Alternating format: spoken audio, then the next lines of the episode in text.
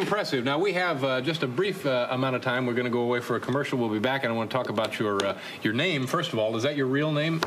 Well, if Pope John Paul II was to come here, would you ask him what his real name was? Well, uh, but it, you have to. admit It's an interesting name, Mr. T. Right. Well, I changed it because I wasn't given respect before. You know, people have a tendency to always constantly call a man boy. For what reason? I don't know why. You know, so I changed my name to Mr. T. So the first word out of everybody's mouth be Mr. A sign of respect. Mm-hmm. Now, do you, do you have a first name? Or- First name is Mr. My middle name is that period. My last name is the T.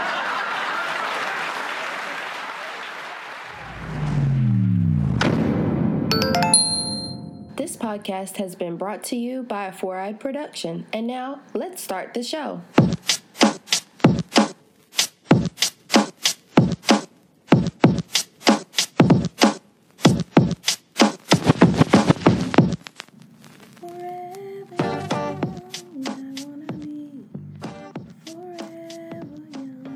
You ready? Yep. Because I got a lot I want to talk, talk Come about. on, let's go, let's go. Cause we it's already eight thirty. We ain't got time. We ain't got time, ain't got time, ain't got time, Ain't got no time. Ain't got no time. and where's the future? Ain't got no time. Ain't got no time. Ain't got no time. When did he say that? Never mind, I don't care. I love Future. Um, His music, I don't love him, but he got some good. He got some good workout tunes. this is true. You need Awesome. a good run. Awesome workout tunes. Go for it. By your boy. What's up, y'all? What up? What up? What up? We black like we never left. This is episode thirty of the Culture Shock Podcast. I am a girl named Tiffany. And I'm Courtney B. What's up, girl? Hey, girl. Hey. So, so many things. I know I probably talked your head off before we even started. But that's what we do. I know every time fill each other in, and then we have to um, address our listeners. So, hope you guys had a great week, a great weekend. We're here to fill you in. B, how was your weekend It was good. slash week? Because I, I hadn't seen you since I've been jet setting. Cause you neglected me. Anyway. Uh uh mm anyway or whatever. Courtney be neglected. It's but it's good though. I'm gonna let you slide. I'm gonna let you slide. Speak, speaking of neglect, before you say anything else, I just have to say thank you guys for bearing with me. The show is a day late. It's all on me. I was sick. Blame it on me. Come on, say Chrisette it's Michele. my fault. Come on, Chrisette. Um, so, but thanks for hanging in there and waiting for us. I got hit up a couple times. Once the show was supposed to post, and it didn't. Um, but I was convalescing, so I appreciate your patience. Now, how was your weekend? My weekend was okay. Um, I didn't do much. I did some home improvements. Finally painted my spare room, which I had been saying I was gonna do for like six months. Mm-hmm. Finally did it. Um, went to this cool hookah bar. I think it's called Lay Alley, Mm-hmm. and it's like a traditional hookah bar with the music. You can't have any alcohol. I love that. um, and it was Did just they serve tea? I don't know. Okay. I didn't ask. I didn't see any. I love tea. hookah and tea. Um, but they were just um, also like welcoming to us, and you know we got up and, and danced, and it was just really really nice Mm-hmm. to do like real hookah with like real people that actually really do hookah, Right. like for real for real. So um, that's pretty much it. Went to church on Sunday and chilled, and that's pretty much it. I had a really laid back weekend, which is rare. I was gonna say, but it's necessary every now and then. Like you need to just take some time for you. So what did you do? Man, Jet listen, setter, listen. Five. So somewhere in the G5 middle of the rider. week, I, it was so crazy. I can't even remember whether I left Tuesday or Wednesday. but um, I left for San Francisco in the middle of the week. It's probably Wednesday. Yeah, Wednesday because the show dropped on Tuesday. Um, got to San Francisco and then friend of the show, um, Antonia met us out or met me out in San Fran. a true friend of the show. You hear Uh-huh. me? A true, A loyal listener. a show enough friend, a show enough listener. Shout out to you, Tom. Hey, girl, hey. Um, so met me out there on Thursday, but I went on Wednesday and I worked. Um, the company that I worked for had like a field day going on on Friday.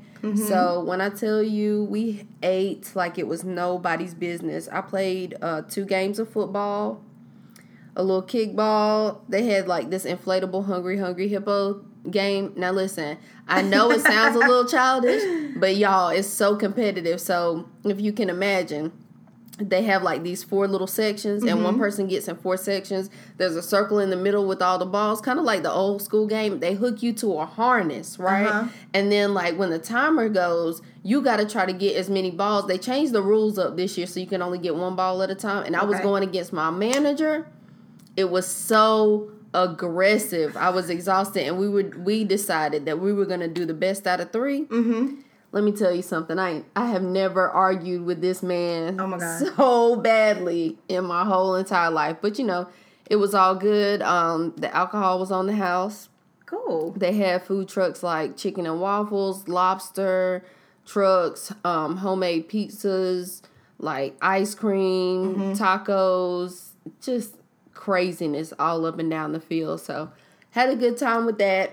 Um, I probably have eaten at more new restaurants than I have at a, any time that I've been in San Francisco. Okay. So like there's this one um, Jamaican restaurant called Kaya.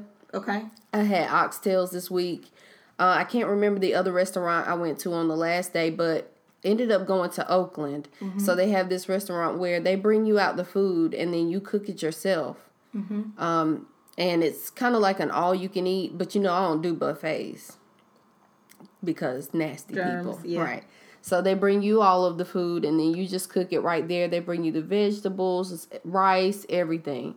Um, and I really enjoyed myself up until it was time to go. Mm-hmm. So I'm leaving Sunday. I already know that I'm gonna get here like Sunday night. Everybody else left Sunday morning. This was a mistake on my part. I get to the airport. One guy in front of me, American System shuts down. Okay. I can't check my bag in. I'm there in time, but I can't check my bag in. I'm thinking it's just like in San Fran. Mm-hmm. Turns out the whole system went down nationwide because when I finally I had a layover in Phoenix, it was crazy in Phoenix, couldn't figure it out. By God's grace, I even got on my plane in San Fran. They had some mercy on me um, because the system went down, so they checked my bag anyway. I was one minute away from having the doors closed on me whenever I got to the uh, airplane. Got on the plane, hot, sweating, had been running. Get to Phoenix, I'm cooling out. Get to Charlotte. I have never seen so many people in this airport. I don't know. Well, I do know what happened. This is when I figure out the American went down from a national standpoint, and people had missed their flights, been kicked off of flights um, just several other things. People were running, trying to make new flights. It was just crazy. They uh, couldn't figure out where our bags were from our whole entire plane. So we had we got there early, had to wait on the tarmac for about an hour to get off of the plane. Then they couldn't find our bags. When we finally got our bags, I stood in line for an hour outside waiting for my lift. And when I tell you I was sick, by the time I got home and hit the door, I was sick. So there's that. Plus, people are nasty. I'm telling you, coughing this is- and pooting and sneezing, So this is why you guys we had to take a breather. all of that. But we here and we ain't going nowhere. Nowhere. Okay, we here and we back. And black like we never left. Black, like we never left. So, good, bad, and indifferent, per usual. We give you the content. You get to decide how you feel about it. I'll give you my perspective. Bill give you hers. But that does not mean you have to agree. Shout out. So, I actually like it when people don't agree with me. me too. Because then it gives me a chance to debate. See, you just want to argue with people. No, no, no, no, no, no. Debate. Okay. Because she don't argue. What? Because all I do is dress and rest. Because love don't live here anymore. Where that come from? Where that come from? I don't know. Poetic justice. Come on now, you know we are the culture, black culture queens. Now you gotta, you gotta catch my movie references. Remember when they were at the, they went to the hair show, and the lady that owned the salon, the the brown skin lady, she had always had a little dresses. She owned the salon. Is this at the beginning? This is at the end when they got to Oaktown. When they got to Oakland, after all of that stuff had happened and and um Justice was all sad or what have you about her and Lucky Mm-hmm. and she, you know, was giving her advice and she was like, But don't listen to me because all I do is dress. Oh, yes. Cause love don't Yes. I do. Lord have mercy. Now you're going to make me go back and watch Poetic Justice. That used to be my movie when I was a kid. Ooh, tell my age. It was my it was mine too. Remember because I told you like that's the Mm-hmm. one like song in, in the movie that will make me make me cry. That Mm-hmm. Stevie Wonder song, and it was actually the twenty fifth year anniversary of Poetic Justice, like last week or week before last. So Yeah. I just thought I'd throw that in there because uh, Janet, duh. Oh, which is coming up Yes, I'm going to see this my auntie. Friday. Yes, auntie. So, um, what happened this week that affected you? What happened this week? Oh my gosh. A lot of things per usual. a lot of things have happened this week. Um, but one of the main things that I really want to talk about, because I do give him a lot of flack, because I just like to pick on his fans because I feel like they are just like they they just go with the wind. Like wherever he goes, they go. So one thing that really um, impacted me this week, um, and more so because I just had this conversation with one of my friends about schooling our children in an environment that is conducive to like their whole being um, and you know being able to have people that look like them teach them about their true history so lebron james Yes. opening this school has really made me like extremely happy Right there in his hometown of Akron. now that's what now that's what you call giving back So listen, the only thing I could think of is weren't they just telling him to shut up and play basketball? Mm-hmm. This is what you do when they tell you to shut up. You speak louder through your actions. Exactly. And I think this just speaks so much to just him as a person, the needs that are there that these the needs of these children that are in these underserved communities. It goes directly against the policies that the Trump administration um, is trying to push, like with the charter schools Yeah. and taking money away from the public school systems. And I mean, if you think about like little kids, you know, like he's their Michael Jordan. So to be able to go to a school by somebody like that that you look up to from your hometown that's basically a hero. Yeah. I mean, it's just That's dope. it's just such a good thing. And I just wanted to mention, see what happens when you got a strong black woman. With Just saying. Just saying. Just saying. I'm not saying it's all her, but you Just don't see the other ones that ain't got one doing stuff like this. That's all I'm saying. So with some detail, um, so the name of the school is I Promise, right? I promise school. Mm-hmm. And um, I, I hear that it's approximately 240 at risk students Mm-hmm. that, that are attending the school. So that's pretty dope. The tuition is free, the uniforms are free, the transportation up to a certain radius is free. Uh, the breakfast and the lunch and the snacks are free. And they even have like GED programs for the parents. Awesome. And I do want to say this too because so I don't have to go back and clarify this. LeBron James, this is awesome by him, but Mm-hmm. um, prime time, Deion Sanders also had a school. Yes, too. he did. Um, and I know that he was getting a lot of like pushback, like the parents not really wanting to, you know, be active and you know help get the kids there. He had to like ended up getting like a, a bus system and all this kind of stuff to get the kids to the school. So, you know, th- these these guys are out here trying to make a make a difference, and they are not just put here to just shut up and play ball. Right. Because that's just a that's just a piece of them. Exactly. That's That's, just a not who means they to- are yeah, that's- Yeah, that's just a means to an end. That's just that's their passion and their job. But these are the types of things that make them great all around. So I, you know, I can't hate on LeBron. This is awesome. Definitely. Shout out to LeBron. and I, I, I can't confirm this, but I also heard that all of the students who graduate Mm-hmm. have um, tuition paid at um, Akron University. Oh my gosh, that is so good. So, guaranteed tuition pay. Awesome. So, congratulations, guys. Um, I don't know. What else? Um, let me see what else happened. Um, did you hear about? Oh, speaking of LeBron, since we're talking about LeBron, LeBron just doing his thing. So apparently, him and Octavia Spencer are producing. Oh my God. um, uh, a Netflix show. Um, and if you don't know Octavia Spencer, she was one of the main characters in The Help, like probably the funniest character in She the whole was. movie. Um, but they're producing a show about Madam C.J. Walker for Netflix. Yeah. And um, for those of you who are unaware with black hair care, Madam C.J. Walker was an innovator in the black hair care industry for women. Um, and became the first self-made female millionaire. Since we're all wanting to throw around this self-made ish. She was actually a self-made millionaire, and LeBron James is going to executive produce this show. I saw that. I'm so excited, and I do love Octavia. She is hilarious. I wonder if she's gonna be making pies. I hope. I hope not. Not the kind she was making in that. Um, that was so good to me, honey, and I, she deserved every piece of that pie. she surely every did. piece of that pie. I wish she had eaten the whole thing. Um, speaking of amazing women, can we just stay there for a second? I mean, we could talk about amazing women all day, but there's one in particular, um, Mareena Robinson Snowden. Have you heard of her? I have heard of her, but I don't know if all the people have. So let the people I know. can tell you what happened. So she's a Miami native, and she's the first black woman to earn her PhD in nuclear engineering from MIT, which is a huge deal because MIT is tough. Yeah, it is. Um, so she walked across the stage on June the 8th this year. Of course, she finished before that. And um, that's just really exciting. Again, just like I, I think we talked about um, Shaban Day a couple weeks ago on the show. So just continuing to show these young ladies out here that, you know, we're not stay at homes. We're not all stay at homes. We're not all Instagram models. Like we can do any and everything. Right. It's okay to not have booking info in your bio.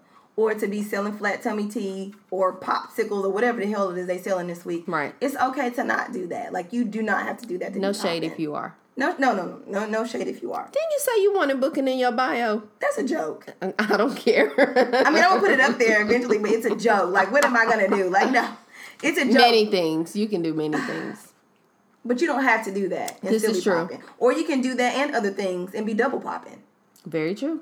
Boom, pow, skirt. Um, one of my favorite women, Beyonce, just hired the first black photographer to shoot for her. Um, so what is Anna Wintour? yes. She let Beyonce choose. Is that customary? No. Like for you to be? I didn't think so. No. For you to be able to choose your photographer. And especially not, especially not in the September issue of Vogue. So because it's the September issue. the. September issue of Vogue or the, the September issues of From most any fashion magazine. Mhm. magazines are usually a big deal um, because it's just September. This the September issue of Vogue magazine is kind of like the back to school edition. Mm-hmm. Like you know, it's you know all of the, the change of season, the new Revitalization. trends. Yes, Mhm. being able to change your wardrobe, seeing what all the new designers have in store. So it's a huge, huge deal, and it's usually the thickest issue of any fashion magazine um, all year, which. Beyonce has been on the cover of Vogue before. Of course. And I think it's awesome because it's in September, which is her birthday birthday month. Mm-hmm. And this will be the first time in Vogue's 126 year history Yes. that a black photographer will shoot the cover. And Beyonce handpicked She's so intentional. She Mhm. handpicked this person. And from what I was reading, it's like they're giving her unprecedented control over everything. because everything she does is excellent. So they're probably thinking like, listen, we would do this. We know Beyonce's going to take it to another level. So let's just let her have free reign. So the gentleman that she chose, his name is Tyler Mitchell. He is 23 years old. This kid is 23 years old, and I kind of don't want to call him a kid, but I am because I mean it as a compliment. Um, he's already shot for Marc Jacobs and Givenchy, and he said to I'm the so glad you pronounced that correctly. what? Givenchy. Oh yeah, Because people be people be eating up these words. Gavinci. Oh my! And I'm just like, so you went pay money for something you don't even know how to say. What is Gavinci? It is not Gavinci. I'm like, Lord have mercy. I've heard Negroes just want to have something. Negroes want to have everything. I've heard Gavinci. I've heard Gavinci. I've heard uh I've heard Gavanci. Givenchy. Something else. I don't I know. said, I said, you mean Givenchy? Yeah. That's what you mean to say. Well, if, you, if they didn't argue back with them, with you, then it's Oh, all good. Because you can't argue with the truth. Fact. Because the truth Some gonna people be try. the truth gonna be what it Ti is. You hear me? So Tyler said to the New York Times, I depict black people and people of color in a really real and pure way. And I'm sure that's why Beyonce chose him. So I'm looking forward to that. September is one of my favorite months. Um, autumn is my absolute favorite season. Same here. And um, because it's literally the time where I feel rejuvenated and I feel revitalized, and we get to knock off some of the sweat from the summer, clean our pores, and just start fresh um, to get like our our last little kick in for the end of the year. Mm-hmm. It's almost like a second wind. You know what I mean? Ooh, and not to mention all the boots and the jackets. Ooh, especially and the the dark jackets. lipsticks I can wear and all kinds of stuff. There you go. I love fall. I, I, I see. But speaking of September issues, did you see Rihanna? Girl, it has such a okay. So Rihanna is on the cover of the September issue of Vogue, um, British Vogue. Yes. Yes, Is either British or Brazil? I think it's British. British. Okay. I know someone to be. Listen, it has such a um, couture like Alice through the Looking Glass. Yeah, it, she looks like a geisha too, almost. Yeah, yeah, yeah. Reminds me, she's very geisha esque. Um, and what's the lady? Tim Burton's wife, who's always a witch. What is her name? Oh, I cannot remember her name, but, I know exactly who you're talking about. Bellatrix Lestrange. Yes, yes, yes. it's that very that person. It's very that almost, and it's good for her. And I'm like nobody else. Now look, now everybody know that Rihanna could have just been a model and still been probably just as famous. right. But if I see now, if I see L one of y'all with them thin ass eyebrows, it's gonna be a problem because I said now if I now Rihanna, I What love if you, you. born with them? Uh uh you better go get some micro shading, blading, tinting, pencil. If I see You any can't of y'all, do but so much tinting to the listen. you I'm get triggered. You get a microblade. No, you no no. If I see anybody with their eyebrows up- like that, Got me over here rubbing my eyes. and they be eyebrows. like, well, Rihanna, boo boo. Your name is not Rihanna Fenty, okay? Your name ain't Robyn Fenty. Don't do that. now you're gonna make me go back and look at these pictures to see Don't what do Rihanna's don't do your eyebrows look like that. Rihanna can do that because she is a high fashion mo- model, okay? You cannot do that. Cause if I see anybody with them eyebrows, it's over with, sis. I ain't saying nothing else until. I see these eyebrows. You didn't say And y'all them. can fight me. I was like, ooh, them- that's why I said geisha. Oh, That's why I said geisha. but it is high fashion and she looks good. Now I ain't saying she don't look good now. No, no, don't none of y'all Navy fans come come and try to try to uh do anything to me because you will get stung. But don't y'all wear them eyebrows like that. That's I'm saying. Love you, Riri. Can't wait for this reggae album. I will be bumping it. ooh, fact. Don't talk about it. Let's let's not go there. Um, did you see uh, the last episode of Power with Kendrick Lamar on it? I did not, but from the looks of it, Yo, the looks of the pictures, Yo. he deserves an Emmy. I saw a He clip. deserves an Emmy. Just that is one my, clip. That's my dog. That's my dog. I was looking for Kendrick whenever I was in um in California this week. Like, just wanted to dap him up a little bit. Like, so his name on the show is Laces, mm-hmm. and he plays a crackhead. I did not have an opportunity to watch the episode. I don't have Starz. You know what I'm saying? Somebody wants to hook me up. I'm gonna You know, binge. with your I'm gonna binge it. I'm gonna binge that, and it's something else. Queen Sugar. Yeah, yeah. I'm yeah. binging. Uh, I'm because people just get on my nerves because they start telling stuff. Yeah. I'm just like I'll just watch it on my own, my own time. So, Mm-hmm. But I'm excited to see Kendrick, and I love this direction that he's going in. They he's say going he in. killed it. I'm happy for him. I mean, just just from the looks alone, he deserves some recognition. But I heard that he missed the deadline for next- Nominations for- yeah. But um, this won't be the last that he. This won't be the last of No, him no freaking acting. way. So I'm excited for him, and I can't wait to to sit down and watch it. But I want to be able to watch it when I have some free time, like maybe on. I'm telling you, I watch.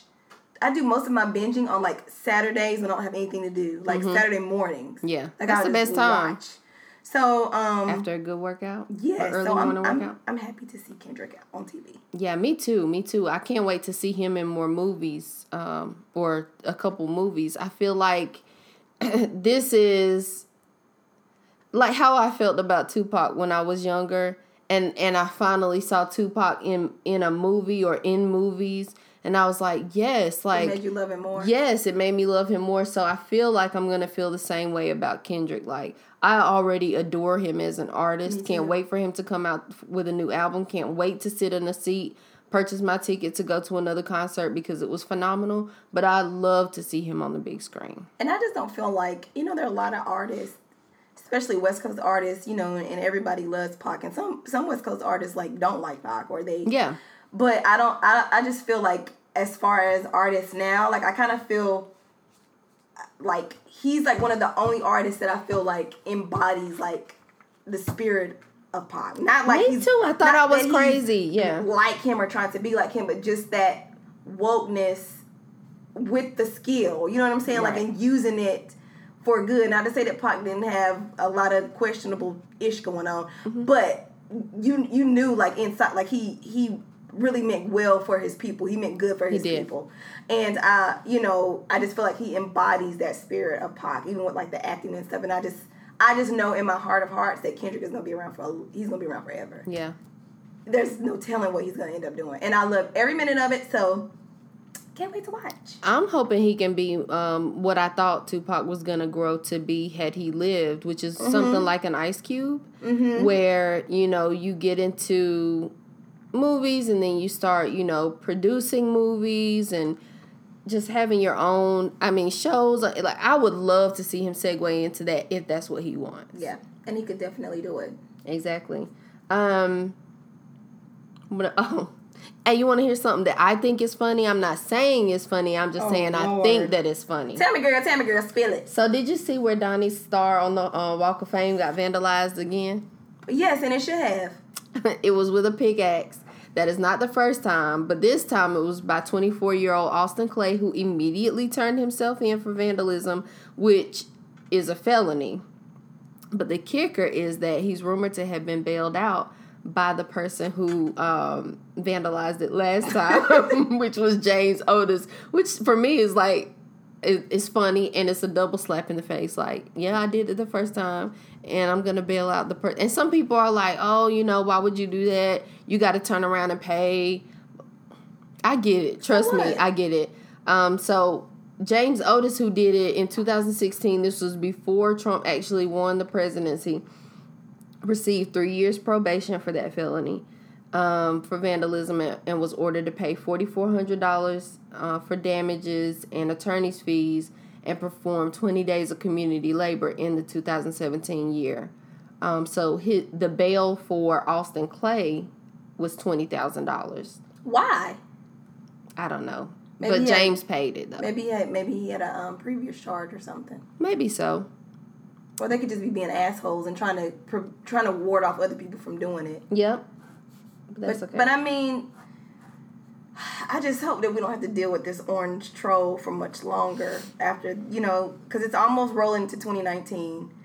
So, We're getting ready. If nothing happens before uh, 2019, then it'll be our job to get him out of there. it will be. But you know, his lawyer, Michael Cohen, is basically flipping on him. Um, the Paul Manafort trial started today. And I typically don't get into this on here, y'all, because I'm like a nerd when it comes to this Yeah. politics stuff, because I need to know what's going on. They're giving him a hard time though.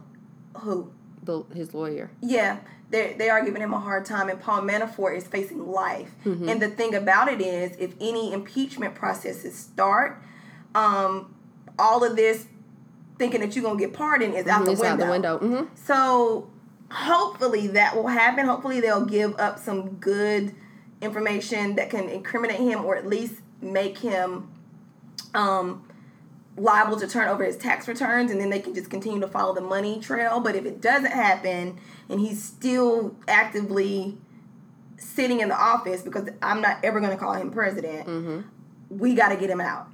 That's a fact. We got to get him out. And we will. I'm we will. confident. We got to either we got to get him out, and we have to vote in um, November. But I'll I'll talk about that a little bit later. Okay. Sounds good. What else?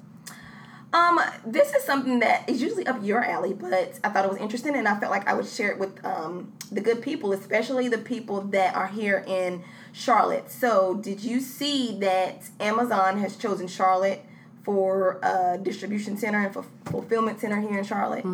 Um, I think they already have two smaller locations, but this is going to be a bigger one. Um, and it's going to be located in West Charlotte, which is funny in itself because you know West Charlotte is Right. where we at. Right. Um, Hey. but the Charlotte City Council just approved um, a new incentive package in order to finalize that deal. So the council voted to sell Amazon hundred acres of undeveloped land for seven point five million dollars on the west side, and Yeah. give them thirteen point four million dollars. Um, in incentives for a $200 million distribution center that Amazon says will bring 15,000 new jobs to the area and it's going to be off the southeast corner of 45 and Wilkinson Boulevard. But my question is, this same thing happened in my hometown with the Facebook, And you know they went through all this rigmarole. Should we bring it here? And they put this huge data sense, data center there. Yes. But none of the people from my hometown got these jobs. Right.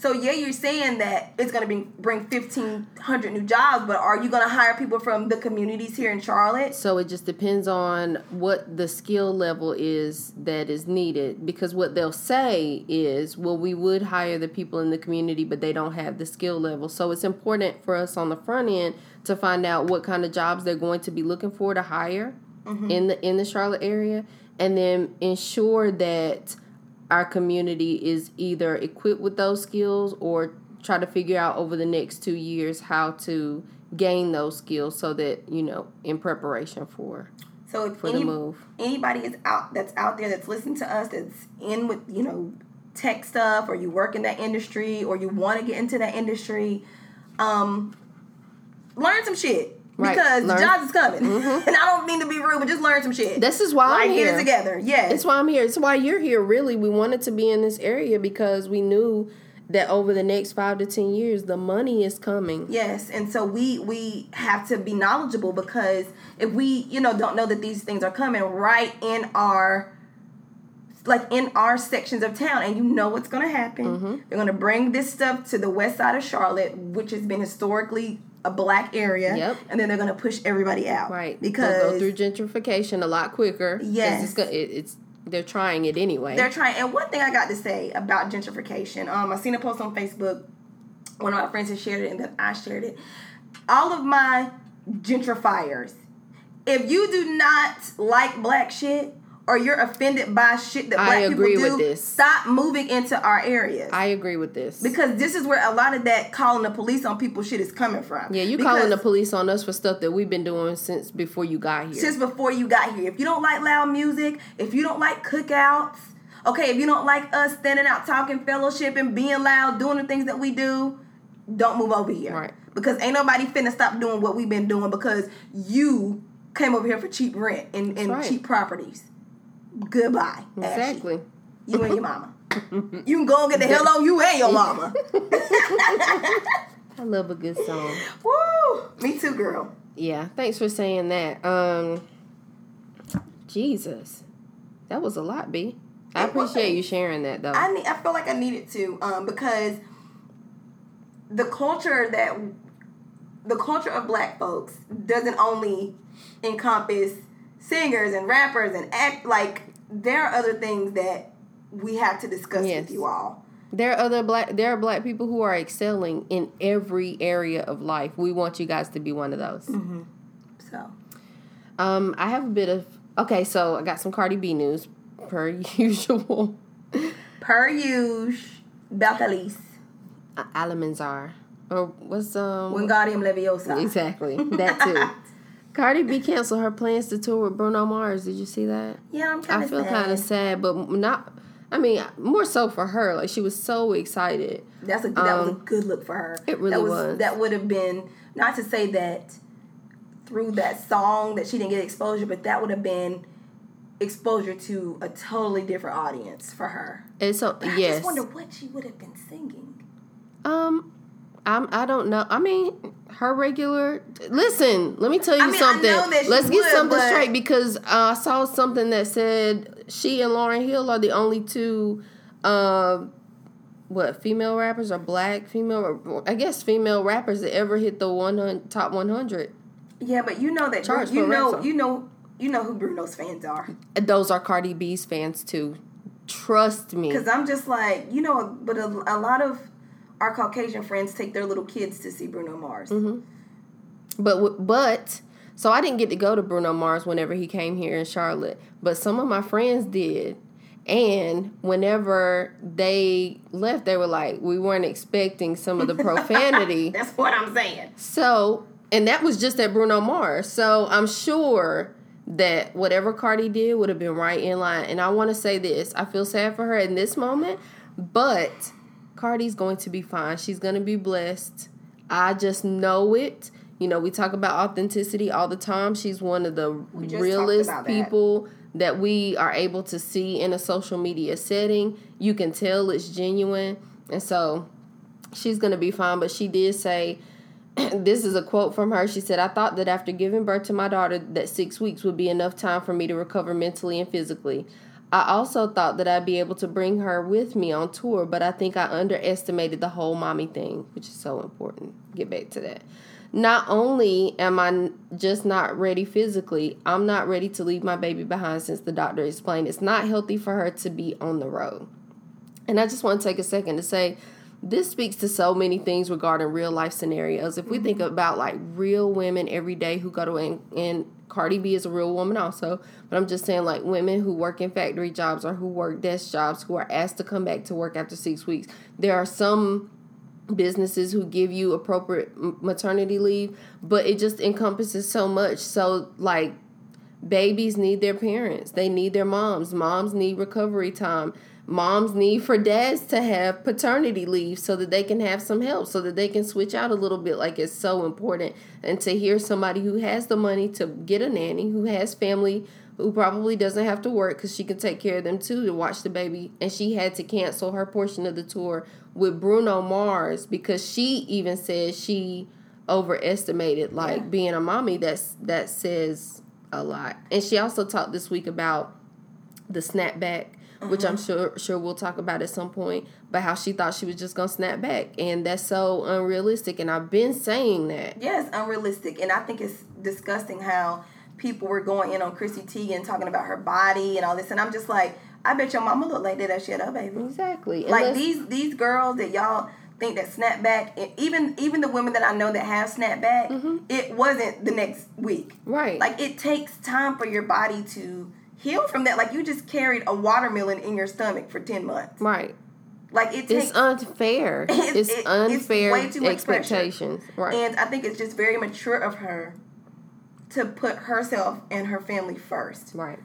And it Agreed. just reminds me of something that Beyonce would do. Like, I don't give a damn about you. I got these kids to worry about. That's right. Because these kids gonna be here when y'all not. That's right. Meanwhile, so, Blue, Rumi, and Sir, absolutely gorgeous over at the On the Run tour two. Living it. What? Up. Looking unbothered. Living it up. I just want Beyonce to wear that ponytail whenever we go to see her in I Georgia. Know. She just switched up that hair. But I cannot you know wait. what? I I like Beyonce with when she has the flowy hair that she needs the fan for. Not the flowy hair, but like the big kind of ringlets, almost. Okay. It's kind of like kinky curly. Mm-hmm. I like that, and I loved Beyonce with the bob. I was gonna I say I love Beyonce, Beyonce, with the bob too. That was one of my favorite things. That That's was one true. of my favorite. That just sassy. and the and the ringlet, the natural ringlet. Right. Curly type stuff. We keep going back to Beyonce. I know, girl. We about to see sis. I know. We rolling up on that we time, so we can't sis. help it. And this is gonna be numbers seven, oh, seven and eight for me. Seven and eight. and I don't care. Let her come out with an album. It'll be nine and ten. I don't. I, I fully believe. Listen, I don't. Yeah. Y'all can judge me. Judge your mama. Don't Woo. judge me. Um, is that all we do? Is like relate everything to a song? I think so. Oh my god. I can't help it. um. Oh, you know I love movies, right? I saw that Jamie Foxx is getting ready to play Robin Hood, and Robin Hood is just one of my favorite stories of all time. Well, that's okay. It's coming out. They, they'll be all right. They're still gonna go see it. I love Robin Hood. Um, Steal from the Rich, Give to the Poor. Whether it's the cartoon or like any other version, whether it's Men in Tights, like I've always loved that story. And low key, Robin Hood in the little Disney movie was fine, even though he was a fox. Like he was a fox. I don't had remember. when I was I little. Remember. But yeah, I'm looking forward to see what Jamie Foxx does with that role because he can sing. We've seen him on shows. He's funny.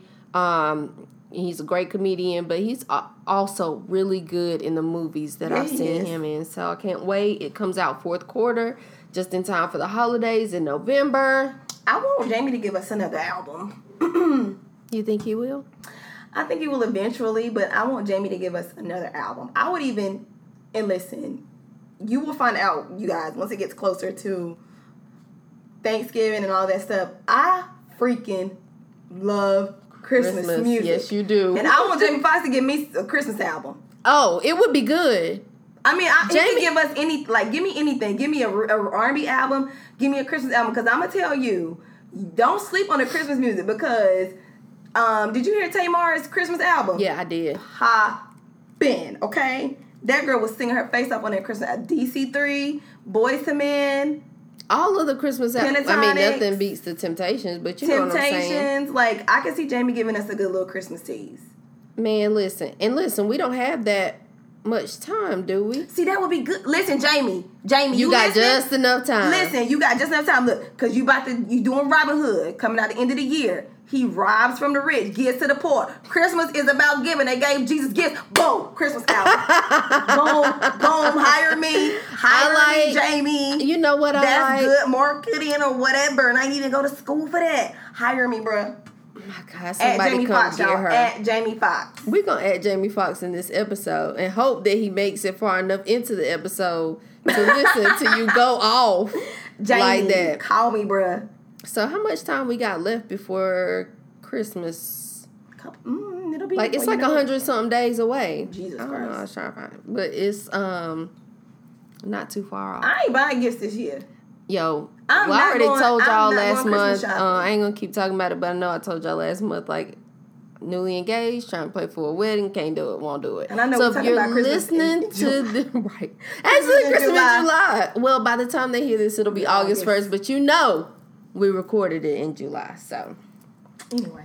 um, whew, that was a bit a bit much. It was, but you, you listen. I used to leave the calf every day to go back to my room and watch Jamie Foxx at nine o'clock on BET. Let me tell you So something. I, I used to think I get hype about Jamie. I used to think that um, you remember the song that he sang to Fancy whenever she walked down the aisle. Fancy I pants. used to always think I was gonna walk down the aisle to that song, but so many people have done it since then. I'm like, I don't. yeah, no. I don't know what I would walk down the aisle to, but I I know a song that I would I want to dance Mm-hmm.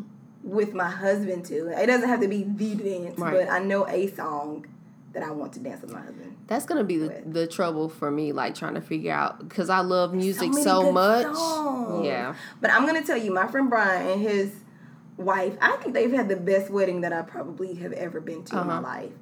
And they their first dance together was to um, the um, "Best of Me" by Anthony Hamilton. It was so good. love it. What a good choice. All the feels. I know it was. I wasn't expecting that. It was good. Did you cry? I wanted to. I, I, I teared up during the ceremony. They just had a, a beautiful wedding. And my friend Brian is a music person, so Mm-hmm. they walked out to um, Stevie Wonder. All I do, like that's what they walked out to and they were leaving. Like it was just, Yeah. it, it was just good.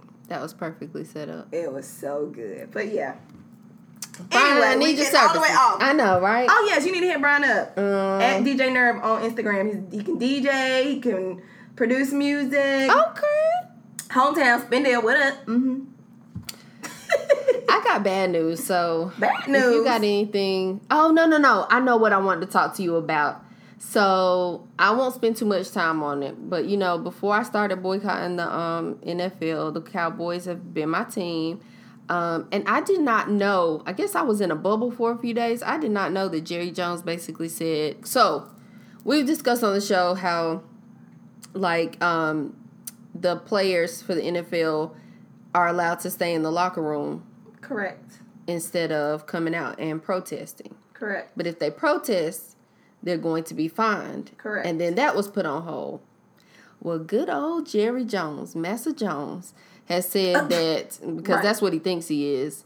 Has said that um Oh, his boys, bastard. his boys, and I, I'm intentional with the word boys because I truly believe he probably calls them that. Yeah, Said, my boys. Mhm. How about them boys? uh, That's y'all. That's your team. I said it was before I started boycotting. I they have not gotten an ounce of my money since then. Although I would, you know, always wanted. Never mind. Anyway, so Jerry Jones said that his players could not kneel, nor could they stay in the locker room.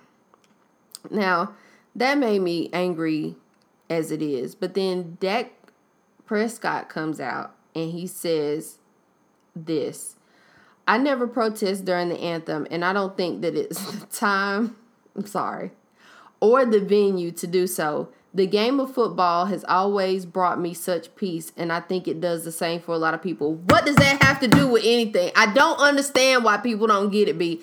I don't understand why people don't get it. Okay, just because it's brought you so much peace does not mean that the reason why people are protesting. There's never a good time to protest. Exactly. If That's any time, this is the time That to make a- things uncomfortable. Yeah.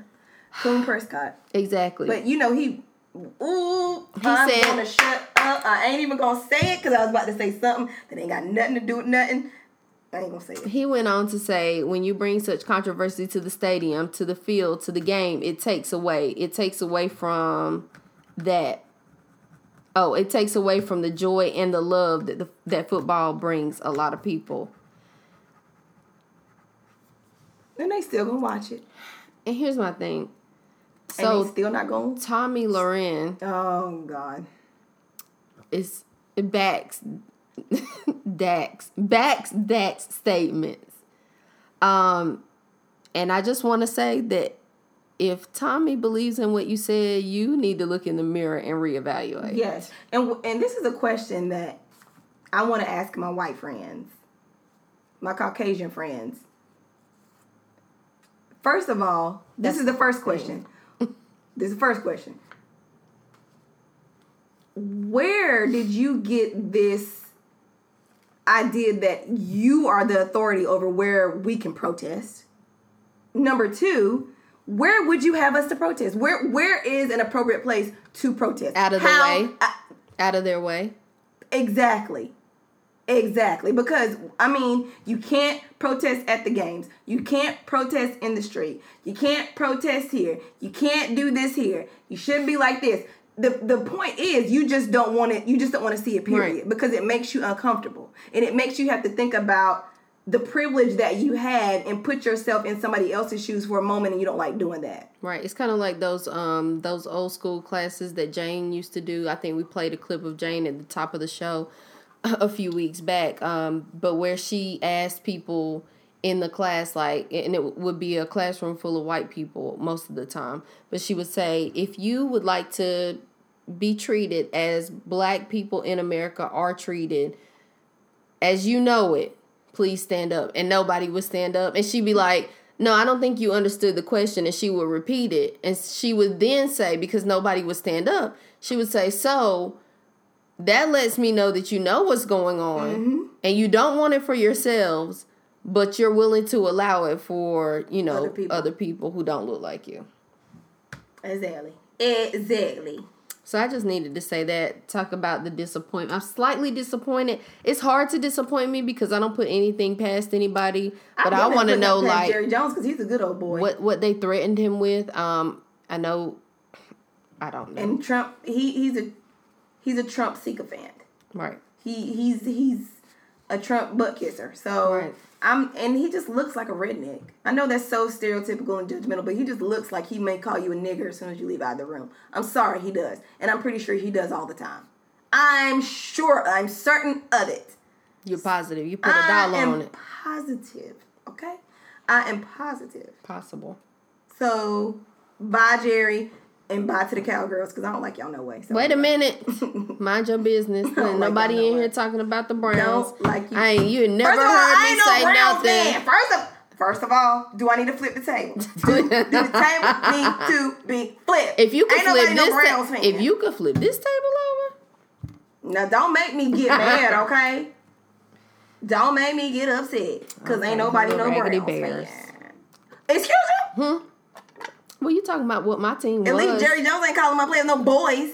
Okay, now be Okay. careful. Be careful, cause you just never know what's gonna come Never out about yours. I ain't got no time. That's true. Um. Oh, so while we're on racism in America, um, did you see the story about the gentleman named Frederick Taft and how he was murdered um at the park?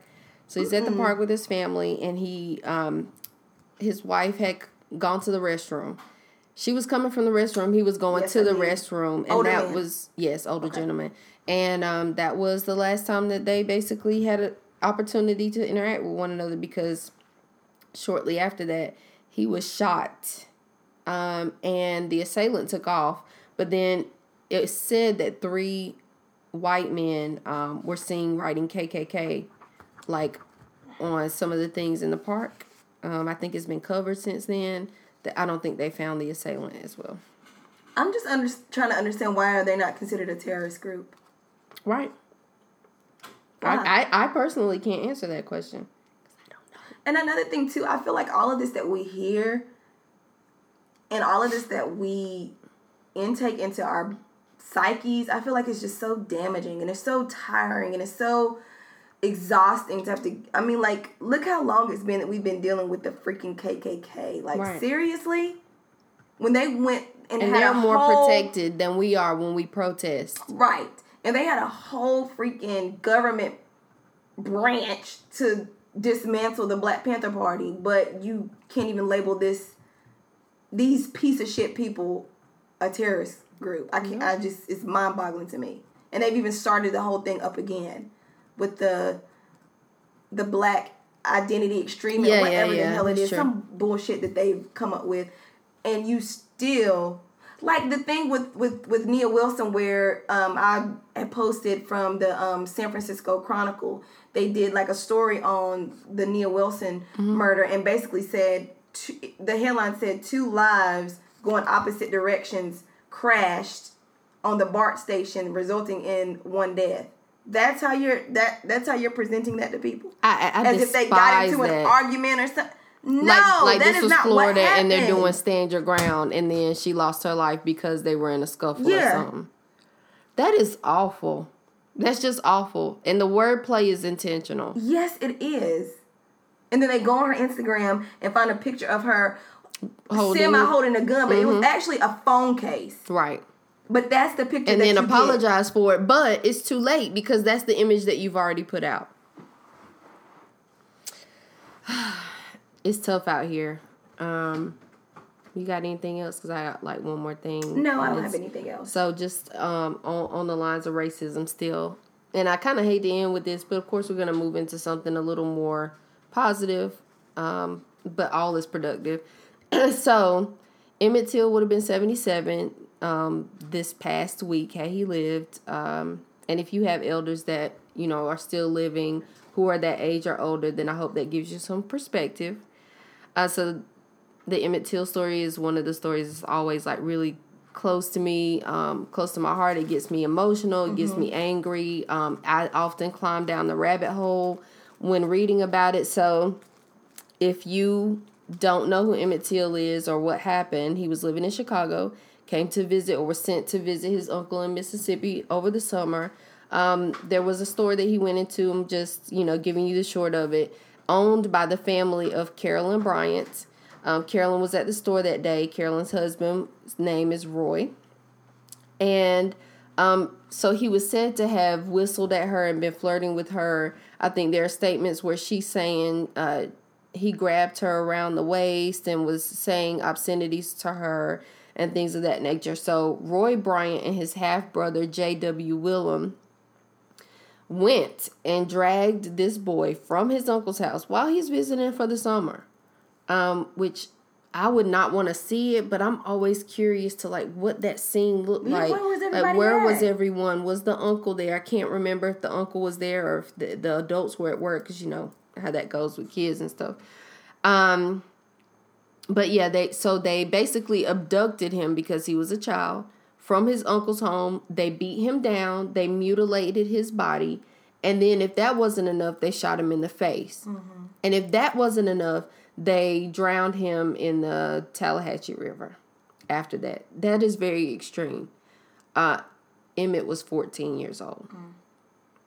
So 14 is what some people turn 14 in the eighth grade, and some of that, some eighth graders are in middle school. So it's either like you're either 14 in middle school or you're 14 as a freshman in high school. Anyway, um, now Louis and Mamie Till are were his parents. Mamie is by far like one of the strongest women I never met because she saw that body and she demanded that it be a public funeral and that they have an open casket so the world could see what they did to her baby. Um, so Roy and JW were acquitted in 1955 by all white jury and because of double jeopardy, you know how like you can't be tried for the same crime twice. The not even a year later, they admitted their crimes and everything that they did to Emmett Till in um Look magazine. Like that is nuts to me. And then of course, years later, Carolyn came out and said that she fabricated a lot of her story. Um, and if you guys have been to the National Museum of African American Hi- Culture and History, History and Culture, then his original casket is now there. It was originally donated to the Smithsonian. But Lord um, mercy. And that incident is really what, really what catapulted the civil rights movement. Like Yes. that was the start of it, and it's very reminiscent of how the death of Trayvon sparked the Black Lives Matter movement. It's very, very reminiscent. Two Right. boys, um, basically killed by racists right. who got away with it and it just it just sparked um a revolution then and I feel like with Trayvon. Exactly. But the the sad thing is that it's still happening and that we're even talking about something Mm-hmm. All these many years later. that is continuing to happen. 60 something years later. Yeah. True story. That's rough. I just had to mention it because I know his birthday passed and I didn't get a chance to say anything or Mm-hmm. mi- missed it last week. And so, um, because I'm so passionate about the story. And I think we did we mention before that they're reopening the case? Yes, But what did. are they gonna do? Right. What are they gonna do? Is anybody going to jail? Are you going to hold anybody accountable? because the the men are both dead. right. So Is Carolyn still alive? yeah, she's, still alive. So that she could they could get her for like conspiracy or something like but she's They're not going to put her in jail. No. So what's the point? Right. His mom is gone. Right. He's gone. What what's gonna happen? Wasted. Just stupid. Just ridiculous. Oh, I know something I can um I can end on something a little more positive. Okay. So, one of my favorites. Who was your favorite? Because you got a new favorite every day. Uh uh I got fa- different favorites for different things. Tiffany be having favorites. Uh uh that I don't be knowing that much. You're my favorite, Courtney B. Woo, Courtney be your favorite. Yeah, Courtney be my favorite. Listen, So, Courtney a lot of people's favorites, but they be faking. yeah, but I'm not. You ain't. So, one of my favorite podcasters who started out as a vlogger, an excellent comedian, um, and one half of The Read, Kid Fury, yes. out of New York, is teaming up with Lena Waithe, which, you know, we love her on this show. We've talked Chi. about her several times. Um, Kid Fury actually came to Charlotte last summer. This is when I first moved here. Came last summer. I went to the show um, over at Queens. He was knock 'em dead hilarious.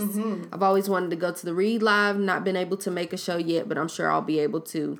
Um, but anyway, Lena Waithe is nonstop right now. Um, they are developing a new HBC, HBCU. Oh, HBO, uh-uh, don't do that. I did not. That's how rumors get started. HBO comedy series. Um, and Lena will be producing it. So I'm really excited about that. I don't know if you remember, but uh, Lena Waithe was on Master of None on Netflix. Mm-hmm. That's the that's really my introduction to her. Um, and my favorite episode, or one of my favorite episodes, or parts rather, is whenever she was um, bringing her girlfriend to Thanksgiving dinner for the first time Okay. and just having her family kind of walk through that um, with her being like openly gay, you know what I mean? And so it was hilarious, but it was well played Mm-hmm. in that a lot of people could relate. Yeah. Whether you were the person who was coming out to your family or if you had already come out, but this was the first time you were bringing a significant other home, Mm-hmm. or if you were the family member who was trying to understand, like it was just a comedic way to bring some understanding to the subject. So Gotcha. Really good. If you haven't had an opportunity to check it out, Master of None. It's excellent show, well written. Oh, and Lena Waithe is she produces The Chi. Also. Yeah, the Chi. Mm-hmm. Um, Kid Fury has is now on Dear White People. Yes. Which Lena I was on this season 2 Mm-hmm.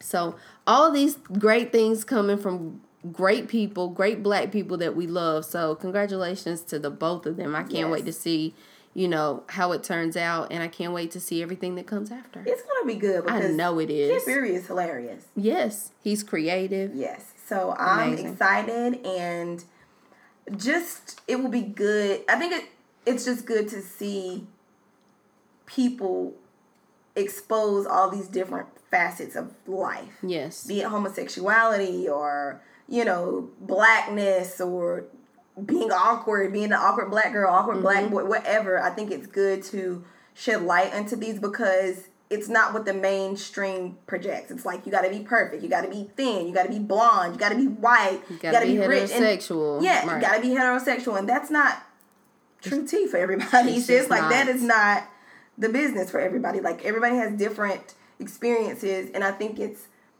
it increases awareness and acceptance when you're able to have those stories told to the masses from people who have actually been in those situations. Yes. I'm so glad that you you phrased it that way, especially regarding awareness and acceptance cuz you know, here at the Culture Shock podcast, we're always trying to make sure that our listeners get a little bit smarter and have a little bit more knowledge every time they leave us. That's right. so, I want to talk about some big old words. Big old words, honey, that people be like, man, I don't even know what that means. Exactly. We about to tell you. We finna. We, fi- finna tell you. We fixing to tell you. finna on the list. Uh, Finna. F I N N A. Finna. We finna tell you, sis. right. So, it started bro. Hey, bro. and all y'all and them.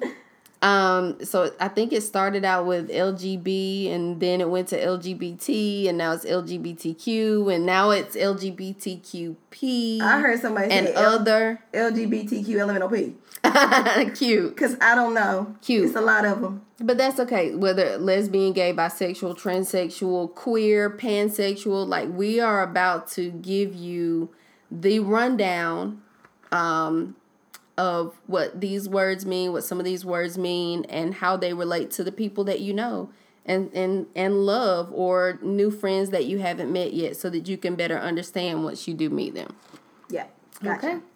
Um, so I wanted to start off with, and forgive me, I might jump around a little bit, but let's just start off with transgender.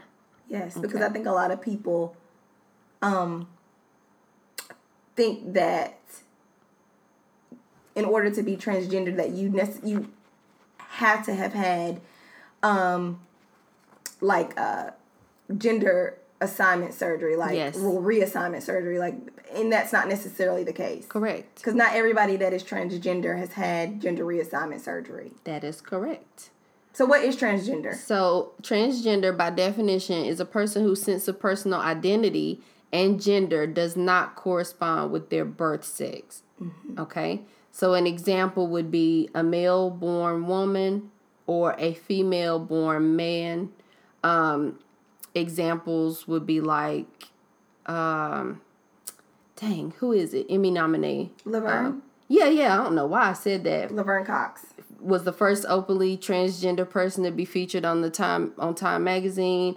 Um, people would know Laverne Cox if you watch Orange is the New Black. Laverne plays Sophia Burset, the hairstylist. yes Um, and Laverne actually has a twin brother named Marcus. I don't think I don't know if people know that because I heard somebody say one time like, "Oh, Laverne played dual roles." Remember, like when they do the flashbacks to the wife and the son coming, and or before Laverne went to jail. That is actually Laverne's twin brother Marcus playing that role.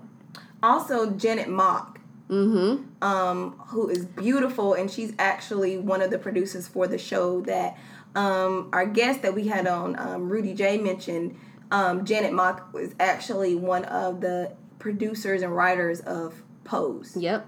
So Isis King from America's Next Top Model season yes, 11 and Isis. 17. I loved um, Isis. Uh huh. Amaya Scott, who is beautiful. Yes, um, and in the All. Star. Yes, She be playing that role. hmm And Jaah Kelly, who is R. Kelly's youngest child, would be an example of someone who is transgender but has not had surgery. Gotcha.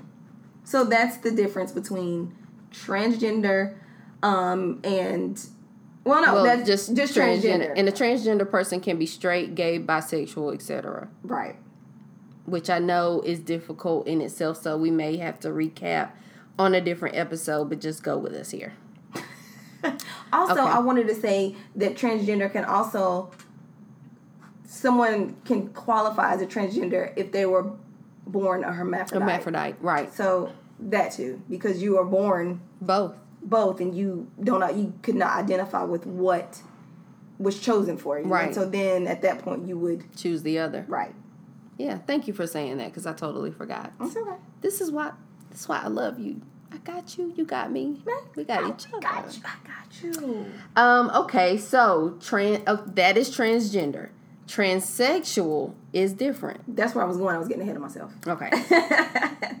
Transsexual, by definition, is someone who emotionally and psychologically feels like they belong to the opposite sex.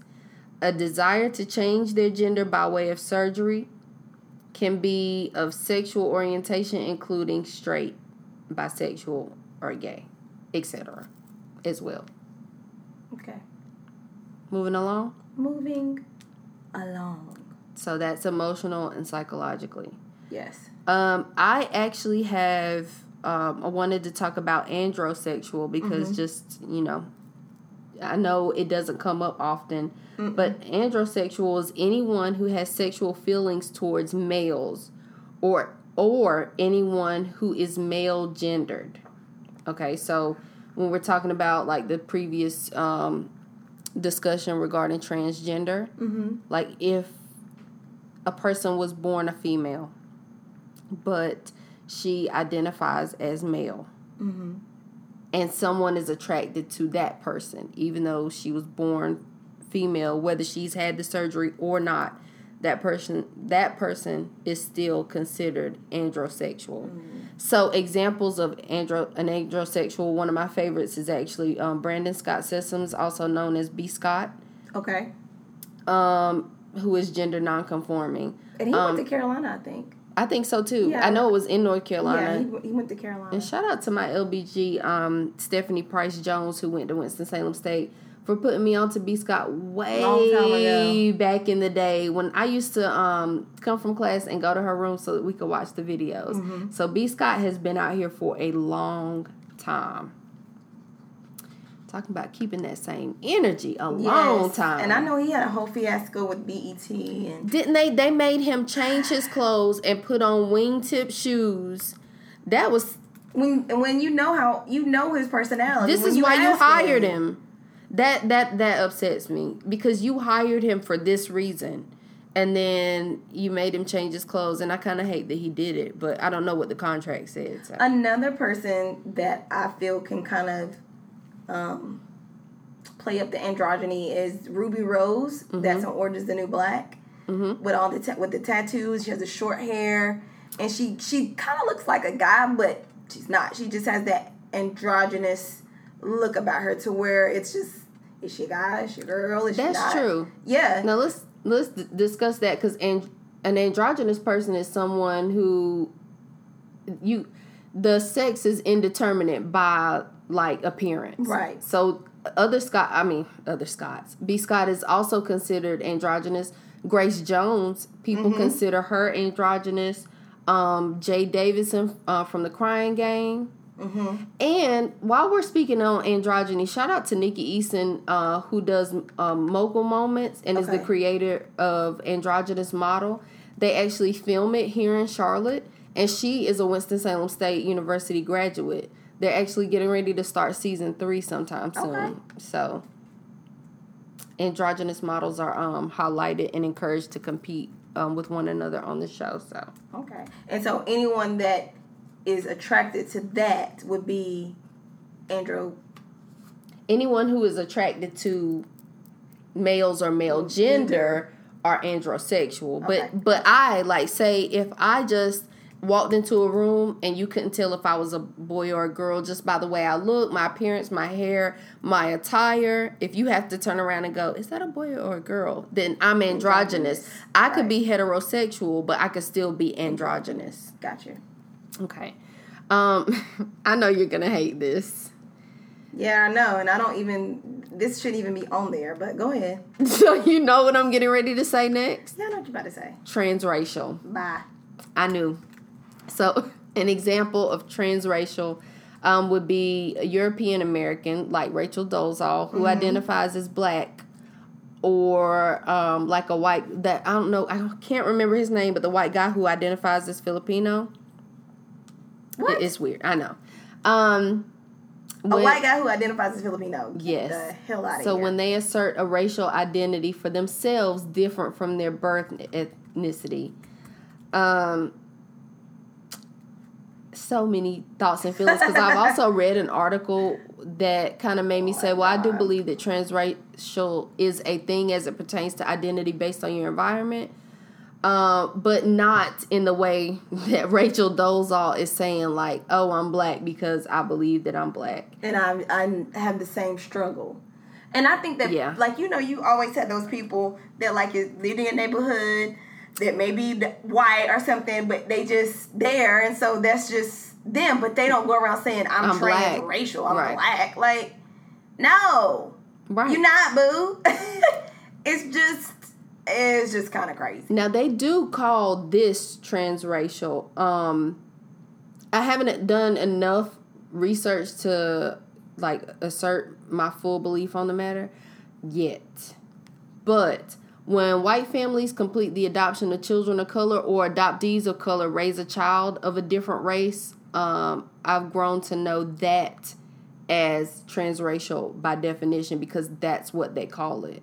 But So when so you mean to tell me the process not that those people get to call themselves oh. transracial but like b- adopting or being the adoptee of someone of a different race and then raising that child they call that transracial but that's not even what happened with Rachel Dolezal. Rachel is white. She was born white. She was raised by white parents, and she says that she's black.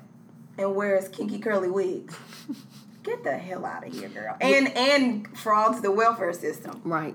Um, so Bye. actual transracial identity has more to do with a The mi- conversation that we actually have to have on like intersectionality and all that um but that pertains to like rearing identity cultural impact etc Right, gotcha.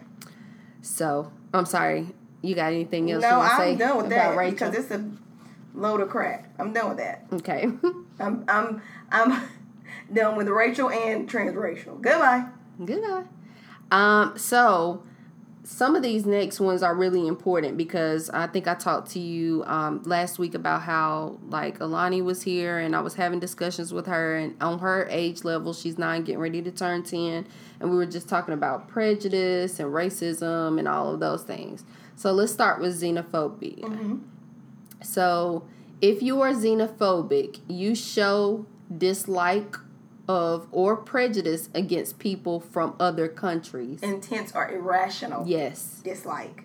Um we we also refer to these people as bigots, which you'll hear again um, in this show, nationalists and um, isolationists. Yeah. And nationalists is is is a word that has been used by basically white supremacists Mm-hmm. to to just it's just a play on words, it's semantics. It's basically xenophobia Right. and white supremacists. Right. White supremacy is Yeah. what xenophobia is. So even in like the housing system or schooling system or serving, you know, people who have come from different countries, especially like those who have strong accents and then you always you, you know you're sneering or you have something smart to say or you're prohibiting them from the same opportunities that people from your country are afforded you know every day. Um, just basic human rights. Or the microaggressions when you when you see someone who you think may not be from this country and you say where are you from? Mm-hmm. Right. and they say oh i'm from here. No where are you really from? Like Right. even that because exactly. I said i was from here. Yeah it's like you're trying to imply that like the otherism like okay where are you really from Right. you know what i mean like that's that's being a xenophobe right because what does it matter? What are you talking about? Like, if I'm telling you this is where I'm from, why are you still questioning me? Right. Because you have in your mind, based on my appearance, that I'm not from here and that I'm from another country, which you have a problem with. And so you're going to try to force me Mm-hmm. to, I guess, basically, you know, solidify in your mind what you were thinking to, to justify your irrational thoughts. Right. Speaking of microaggressions, aggressions, um, I, I, was discussing with one of my friends who lives in San Francisco this past weekend. Uh, she was talking about how one of the executives um, where she worked, she doesn't work there anymore, but one of the executives where she worked came and they were talking to her and they were basically like, oh, yeah, I, I'm probably getting the place wrong, but yeah, I visited Mexico, you know, blah, blah, blah. And she's like, okay. But, but, what the executive was implying was that she was Mexican without like bothering to dig deeper or ask her, just mind her business. And really, the friend is actually Afghan. Mm. Or whatever. So it's like she's holding this full fledged conversation, like out of the blue. It wasn't like they were talking about travel or they were specifically talking about like the region. She just came up to her and was like, Yeah, I visited, trying to relate or acting like she Try, related. Acting, you know what? acting like she's trying to relate or some people want to try to bait you into these questions and conversations so about you can say immigration or the wall and this type of shit. Right. So she knew exactly what she was doing. i truly believe because why do you just walk through somebody and say oh i've been to mexico right. but you know i could be guatemalan or i could be puerto rican or dominican or cuban or brazilian or mm-hmm. from argentina. Like right. what are you talking about? Right. Or from afghanistan right i mean or I could be from New Jersey. Like, what are you talking about, ma'am? Exactly. I could be from New Jersey, and my mom and daddy could have been born there too. Exactly. So, what are you talking about? My family could have been in this country longer than yours. Um, but anyway, xenophobia, uh, Islamophobia, which we all have come to know very well in the last few years. Mm-hmm. Especially since what 9-11? 9-11. Yeah. 9-11, 2001. 2001? Yeah, 2001. So Islamophobia is the fear, hatred of, or prejudice against the Islamic religion or Muslims generally, especially when seen as a geopolitical force or the source of terrorism. So I don't think that that warrants too much discussion. Yeah, you guys know what fear of Islam, fear of Muslims, fear of people who have, you know, their heads wrapped yes. or have a certain, you know, skin complexion um, is so that's uh, Islamophobia. Racism, which we talk about all the time on this show. Yes. So racism is prejudice, discrimination, or antagonism directed against someone of a different race based on the belief that one's own race is superior or bigotry. Um, and I just want to, we, we've discussed this before, and I know you probably have a lot to say about it, but racism is systemic in nature. Yes. It results in discrimination and prejudice towards people um, based on their race or, you know, ethnicity. So when it comes to job opportunities, like I said earlier in one of the other definitions, housing, education, fair treatment regarding goods and services, etc. Um, but it's all based on the thought that specific human traits and bloodlines make one group inherently superior than the other one. Mm-hmm.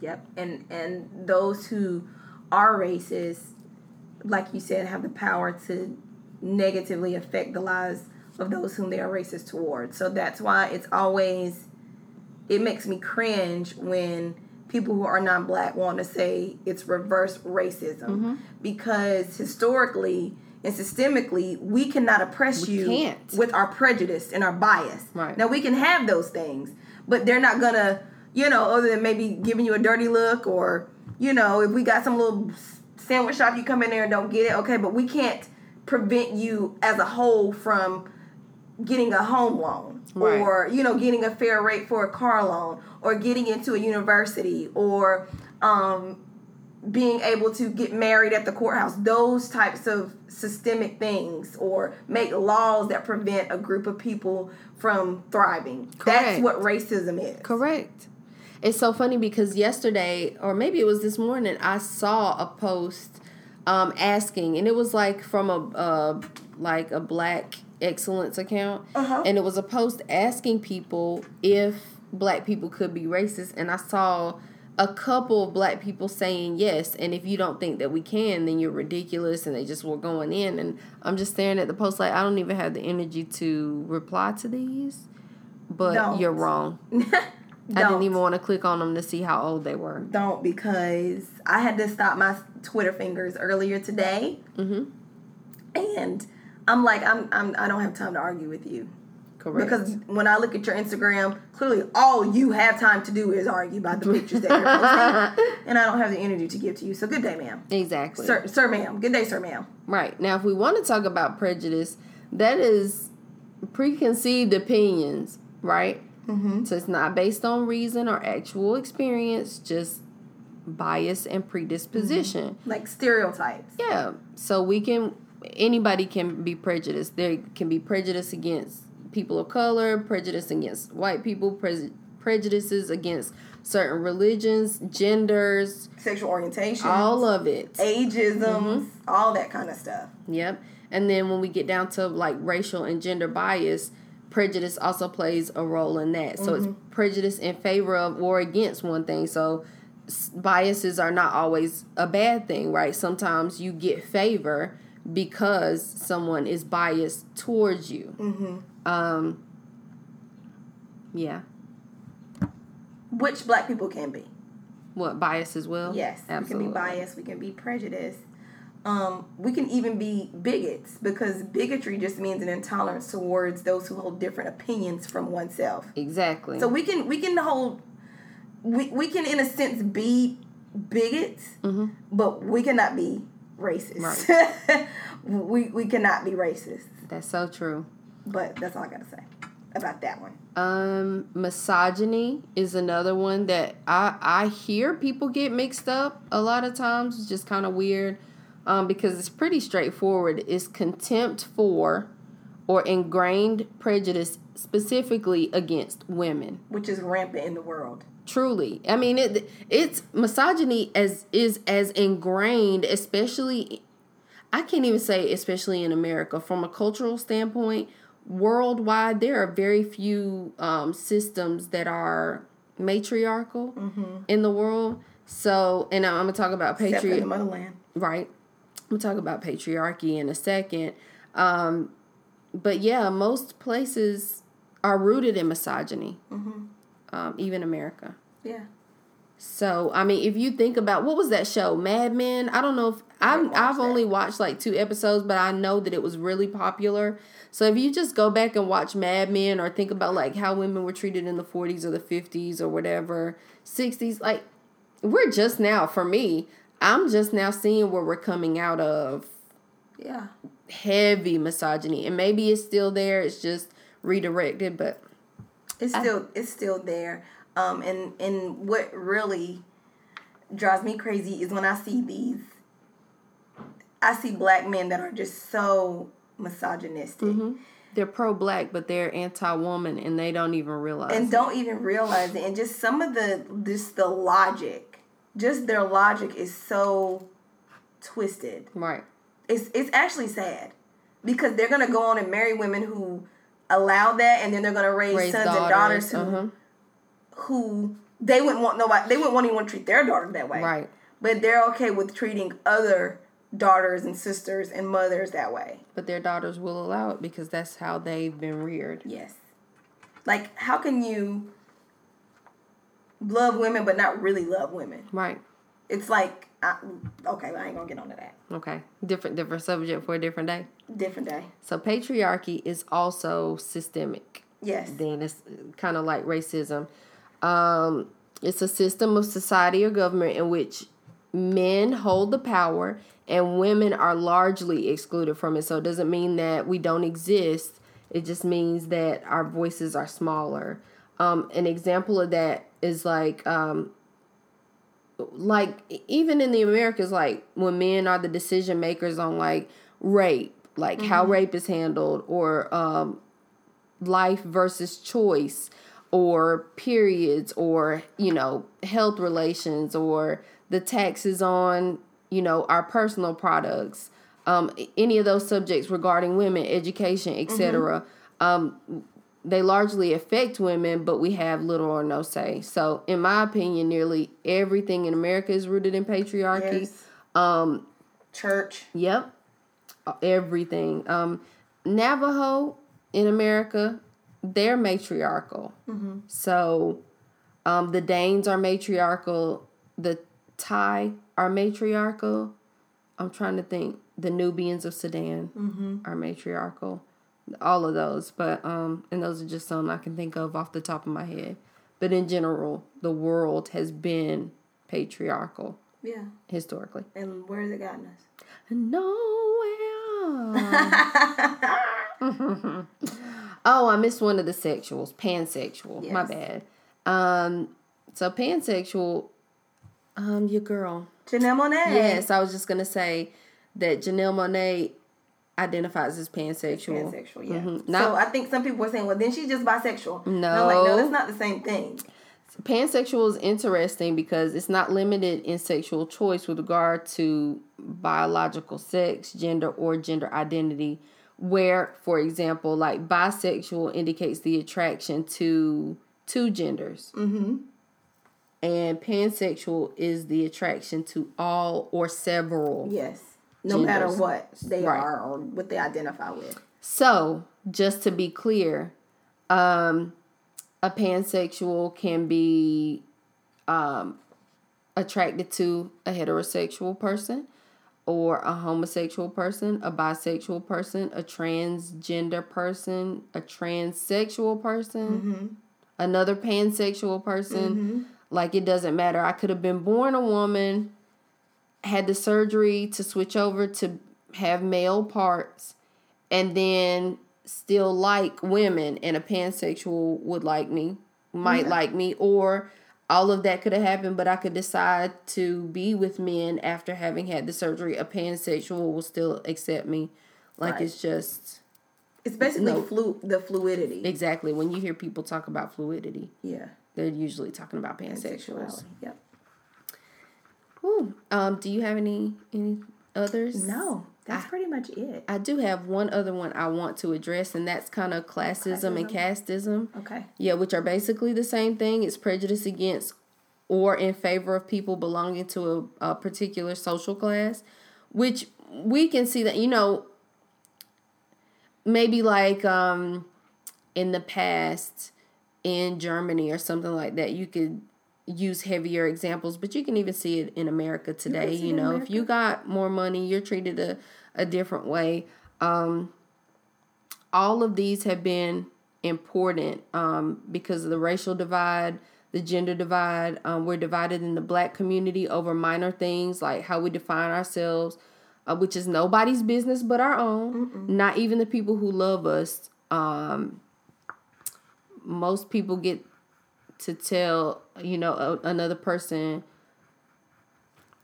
Scratch that. I said what I said it's nobody's business but but your own mm-hmm. like who you identify as how you identify as as long as you're not negatively or adversely rather affecting people what does it matter but it's really important to know the definitions know what they mean know how to identify people and then respect people according to how they, wish to identify How they wish to identify, not as How you wish to identify them. That's where the, the problem comes into play. Is where well, you look like a X Y Z, so that's what you, it's none Right. your. It's That's not none Of your business. It's not right. It's whatever they choose to. Because when I always want to question people who have this strong reaction to someone who doesn't identify with what they you feel as though sh- as they should like why is that bothering you? Right. like what is it taking any food out of your mouth? Is it taking any money out of your pocket? Mm-hmm. like why does it bother you? And if the somebody said i'm an alien okay sis. Right. like what did that got to do with me? Right. not a thing as long as you don't come over here with no foolishness okay? Stay up, stay over there on mars where you at. Don't Keep come it- over here popping off. Like i mean i don't get it I understand a little bit um, that so many people have been reared to think a certain way about non traditional people, but I just urge you that are listening to think again, revisit your thought process, identify the whys, um, because it's discriminatory. It just is. And if you've ever experienced discrimination on any level, whether it's because you're black, a woman, handicapped, like no matter what that discrimination was, then just revisit how you look at and treat and talk about and think about other people. is rooted in fear and it's rooted in privilege and it's not helpful um to our prosperity. No, Like it's not helpful to move us forward together not. because there's so much stuff going on that you know, and I hate to be cliche, but one thing I did like about Hillary's campaign was her slogan "Stronger Together" because we are. Was Why- that her slogan? I say that all the time. I did not know that. Yeah, because I mean, what am I to sit here and argue with you, be mad at you, and not communicate with you, and not be willing to work with you because you are you were born a woman and identify as a man and sleep with whoever? Like, what does that have to do with the bigger picture of what it is we're all trying to accomplish? Exactly. And I What have posted to do with it? something not too long ago that basically said um, black Black Lives Matter means all black lives. It, Yes. it means all of these people, whether they're, you know, Islamic, whether whether they're Muslim, or whether they're transgender or bisexual, like or no matter what class it they're in, if you have a million dollar home and you're a black person, somebody who had to purchase a fifty thousand dollar home or renting or whatever, homeless, like we are stronger together. It matters. So just we we did this today because we want you to reconsider how you look at black life in general or how you look at lives in general. Yeah, Stop stop it. Stop it. shit. just, just stop Just the stop. madness. Anyway, anything else? Mm, that's it for the for the for the meat and potatoes. Well, I appreciate it. Um, so per usual, I want to know what were your inspirations or what was funny to you this week. Um, well, I'm gonna switch it up this week, and I'm gonna just do my inspiration and my good word in one. Okay. Big. I'm not gonna actually do that. but, um. So, you know that Lauryn Hill has been on tour, and there were some issues, and she ended up canceling the tour. Um, and it's gonna well postponing the tour, and it's gonna reconvene in the fall. And this was her 20 year reunion tour for the Miseducation of Lauryn Hill. So I was listening to a fellow podcast. Um, well, it, I mean, I don't know them, but they are a culture podcast too, and it's called Still Processing. And they're two culture writers for the New York Times, and they were discussing basically the mythology of Lauryn Hill Right. um, and the rise and perceived fall from stardom. And I always get into it about Lauryn Hill because I just feel like she was way, way, way, way, way before her time. Like Truly. she was just well before before her time and um you know they just kind of discuss like the impact of the miseducation of Lauryn Hill um even to this day with Drake using it it was is basically the crux of nice for what is is Lauryn Hill's X Factor Right. um even Cardi B references um um X Factor in um what's the song be careful Be careful. Mhm. um, and they brought it brought the topic up in an interesting way, basically saying that you know people assume that Lauryn became famous and couldn't take it. Um, but really and truly, if you listen to Lauryn speak in her interviews, she was doing all she could to prevent from being consumed by fame and, Right, and basically right. rebelled against She got a song called Rebel. Rebel, exactly. So it's just like, well, did Lauryn really get consumed by this, or did she say, "No, f that. I'm not. I do what I I wanna do, what. I want to do. Like y'all don't put no time constraints on me. If the energy ain't right, I ain't, I do what I want to do. Right. And I think that's uh, her way of keeping her sanity and control over her space. And so they they had a tidbit of an interview where she basically said, and this is why I'm going into my inspiration and good word. And so, um, because this is something that I deal with all the time, is just really wondering like if I'm going the right way. And I think me and you talked about this before we started recording, but in the interview, they used a clip where she said, um, "There's there's always those moments where you feel like you're doing something wrong."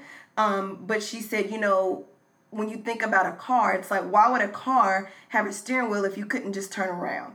And so that is my good word for today. Like if you are, you feel like you're going on the wrong path, you feel like you're lost, you don't know what's going on, you can always just turn around.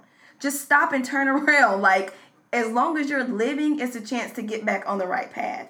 Um, and so that was just something that really stuck with me to, um, on this week is you know that word from Lauryn Hill because if you go back and listen to her to her interviews like it's so many gems like she she's a brilliant mind and I think that a lot of people get trapped in their situations and they feel like it's no way out and they can't pull themselves up or they can't make a, a, a switch from a bad decision, but you can always turn your life around. You can always make your situation better as long as you're here breathing. So I like that. That Thank you for sharing. I do want her to like consider people and how far they've traveled and to money. see her and yeah. money. Now that I, now now that is true. right. But I can see in the context to what they were trying to say. Now it ain't right for her to just be canceling shows. Right. And people that flew and did all this kind of stuff, which she didn't do that to me because I went three times and it was fine. Oh my god. But yes, Lauryn, you can't be making. Listen, when you dealing with Lauryn Hill, you better get insurance on your tickets, on all your tickets, Fact. and get you a hotel that you can cancel up twenty four hours. So just in case Lauryn had one of her moments, you can get your money back. right. But that was my inspiration and my good word all for Love the it. week. Well, my I will do them at the same time, but they they don't coincide. I think I've already basically done my inspiration whenever I talked about Kid Fury and Lena Waithe, and just want to reiterate that success doesn't come to people um, overnight, and usually you lose it the way that you got it. And so you know people will see Kid Fury on um, television now and see that he's you know about to work with Lena Waithe, you know who's already award winning and is about to you know do a HBC. Why do I keep saying that HBO? I Girl, love my they must do HBCU. HBCU, honey. I love my school. Um, but a HBO series and everything, and think like, man, I want to be there. But when you see people doing e- excellent work, just remind yourself that you have permission to do the same thing. Both Lena Waithe and Ki- Kid Fury, and even like um, Crissle, who is also the other half of the read, they've been working for years. And I think I was sharing with you before we started recording how um, looks like Beyonce invited them. They talk about Beyonce. Kid Fury jokingly does the blue voice on their show all the time. It's it's adorable. Um, but invited them to On the Run. And it's just like, but they've been putting in hours and hours of hard work and traveling and Where my invite? you ain't got there yet. But just know whenever you get there, you know, it'll be your time. Um, so that was just a reminder for me. I was very inspired by that and I love to see people winning. Yeah. I'm rooting for everybody black. Um, um, but my what is it? Oh, my good word actually came from uh, the listener that I was talking about earlier, time. Yay. And when we were in San Francisco, we had this conversation at the top of her visit that just discussed uh, or talked about living in the moment. Mm-hmm. And I know for me, I'm always trying to capture the moment. Okay. and not so much for myself but for other people. And i kept hearing her say that even when we weren't in instances where we weren't together. So i took a couple pictures but not nearly the amount of photos that i usually take or mm-hmm. post or you know pass along to other people. And i even remember after the field day activities my supervisor was like, You don't have more pictures than that? What about the football game? Because that's what they're used to. But I was in the moment. So, like, now I have all the memories and that felt good. So, I just want to remind people that sometimes, like, yes, you want pictures. Take one or two so that you can remember that. So, it can be a timestamp for you. But don't spend the whole time, kind of like when we go to concerts and people are in their phones The recording whole the whole time. Like, snap. Snap a couple of them, um, a couple of your favorite songs of you singing or whatever, and then put the phone down. Yes, because I'm about to tell y'all. If you think I'm about to be posting all my on the run stuff, you wrong. You could buy your ticket. Right? Cause I ain't showing y'all nothing. Like, right. Not for what I own ticket. So anyway, that's it. Just just remember to live in the moment and that's from me by way of time. Anything you don't want the people to forget? Yes, um, if you didn't watch on Monday, July 30th, the Trayvon Martin story is now on the Paramount Network and BET, and it's called Rest in Power. Very important that we support these types of documentaries so that they can keep being made and shedding light on um, our stories because this is a very important um, part of our history. Um, recently, the, the Trayvon Martin case really sparked the Black Lives Matter movement and and just set that revolution on fire. So we need to support people that are um, putting these documentaries together. Jay Z is the um, executive producer, and not just Jay Z because I think that people. I mean, everybody knows that I love Jay Z and Beyonce, but Right, right, right. they employ hundreds of other Black people. black people that work on these documentaries, and also just getting this story out there and keeping Trayvon and his family's legacy in the forefront of our minds. So don't forget that. Also, um, I talk about this all the time, and I'm gonna keep saying it until it gets here. We have to vote in November. November um, is the midterm elections for North Carolina, and each of North Carolina's 13 seats in the Republican-controlled House of Representatives is up for election, Exactly. That is very symbolic. as well as every seat in the GOP-controlled North Carolina General Assembly. That's right. So it is very important that we vote and that you get everybody that you know to register to vote. Um, if you were not aware, I know I mentioned um, visiting the um, voter um, site for your particular state or county, but also you can go to rockthevote.org and you can enter in your information. It will tell you whether or not you're registered or not in what county um, and city, and also it will show you all of the rules and regulations for your state. Right. So, rockthevote.org, it'll show you if you're registered, and if not, it'll take you through the steps to get registered so we can rock the vote this November 2018. Love it. Thank you. Especially in North. Carolina. Love it. What you got, boo? Just um, one other thing along the lines of documentary. So, Killer Curves is actually coming out on Wednesday, August the 8th. That's one week from the day you guys are hearing this show. It's going to come on on BET at 10 p.m. I'm telling you a week in advance because I really want you to be prepared to sit down and watch it or at least record it so that you can go back and watch it. It's produced by Lala Anthony. Um, and it's just talking about like women and our bodies and how we're made to believe that we're not enough. And so women are going to get these surgeries and these butt implants and everything. And so it's specific because I don't know if you've seen the clips, but they actually showed they have like women on there who have had the surgery Did done. about her surgeries? Well, it's not in the clip, but she may. I don't know. I'm like, But I'm just saying, K. Michelle is on there, and she like she can be heard in the clip going in depth on like how awful the experience was. And then there's a lady on there. I, I'm I'm not aware of who she is, but she actually shows the camera like how she almost lost her life. It looks like she's got two prosthetic legs, and then there's one lady who said you can stick your fist like where the hole blew out and she actually shows us so it's a really in-depth look um and you know if you have an opportunity to watch just watch like it's really important that we start valuing our lives over what uh social media tells us or tells like the people around us we're supposed to look like because that's The a lot of undue pressure i didn't want to say that but it's true the men. Right. We're we're regular human beings. We have regular lives. We age. You know what I mean? And it's important to try to be healthy. Doctors will tell you stay physically fit, but even when you go to the doctor, the little scale that they have um The BMI. for you to look at, yeah, Mm-hmm. sometimes based on your height that's that's even unrealistic. yes. And the build, the, the, um, your body build. Right. They're basing that off of a, a European standard. And that's not me trying to tell you, like, oh, you don't have to worry about your health because you do.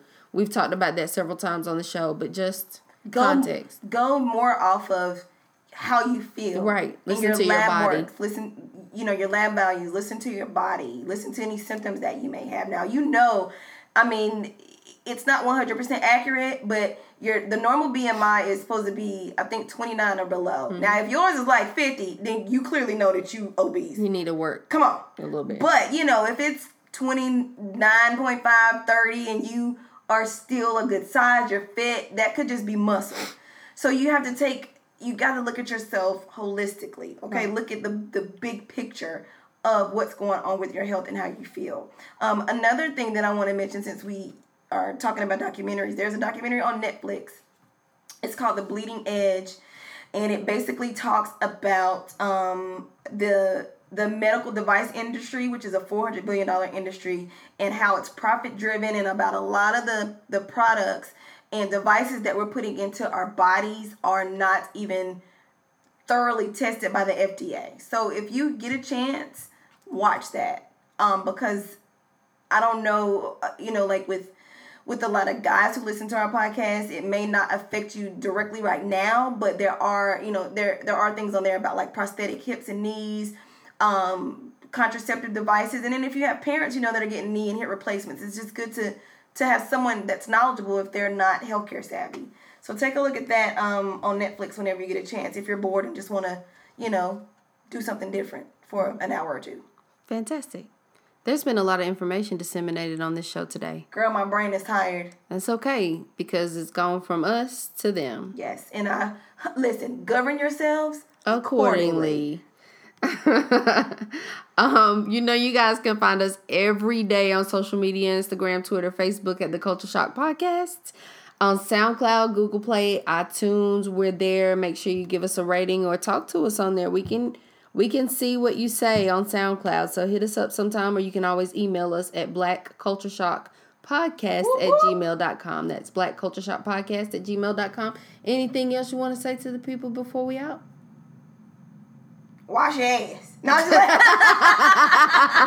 don't be Now that's a good word. Listen, don't be going around stinking. It's hot. Wash your ass, put on deodorant, brush your teeth, and quit stinking. I was in the grocery store one day. Oh my got God. accosted by so much breath and ass. Wash your ass. Same experience people. on the airplane. Jesus. That that is the same experience I had on the airplane. Breath. Wash your ass. I didn't like it. Breath and breath and blood. we'll talk to y'all next week. We out. I'm a girl named Tiffany. I'm Courtney B. We out. yeah. Okay, okay, yeah.